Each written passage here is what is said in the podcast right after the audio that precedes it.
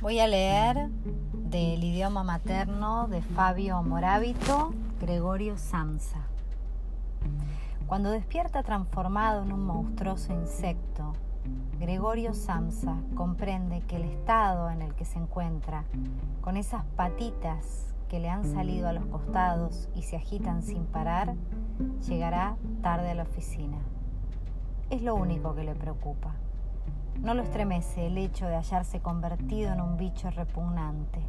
Solo lo angustia no poder abandonar la cama para presentarse puntual en el trabajo. Es uno de los momentos geniales de la literatura. Kafka posterga la reacción de horror de Gregorio Samsa. La guarda para sacarla después en el momento debido. Y cuando descubre que no la necesita se convierte realmente en Kafka.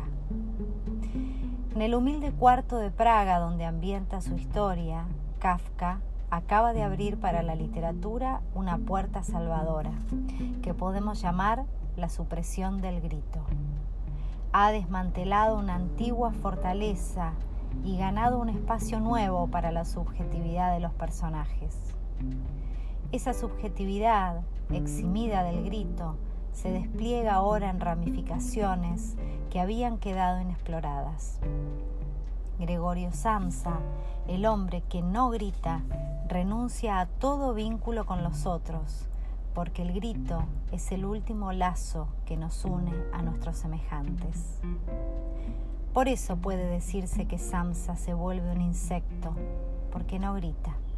De haber gritado, es muy posible que la espantosa alucinación que lo asalta a primeras horas de la mañana se hubiera evaporado. En lugar de eso, Samsa prefiere razonar.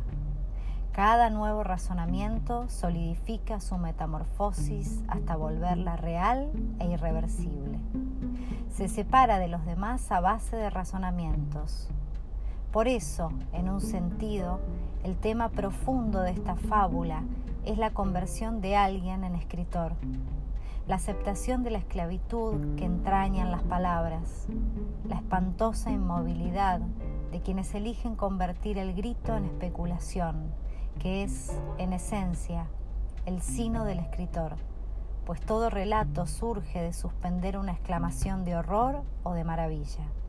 Y ahí en el claro momentáneamente abierto por la ausencia del grito o del llanto, deslizar unas palabras antes de que se extinga la expectación general.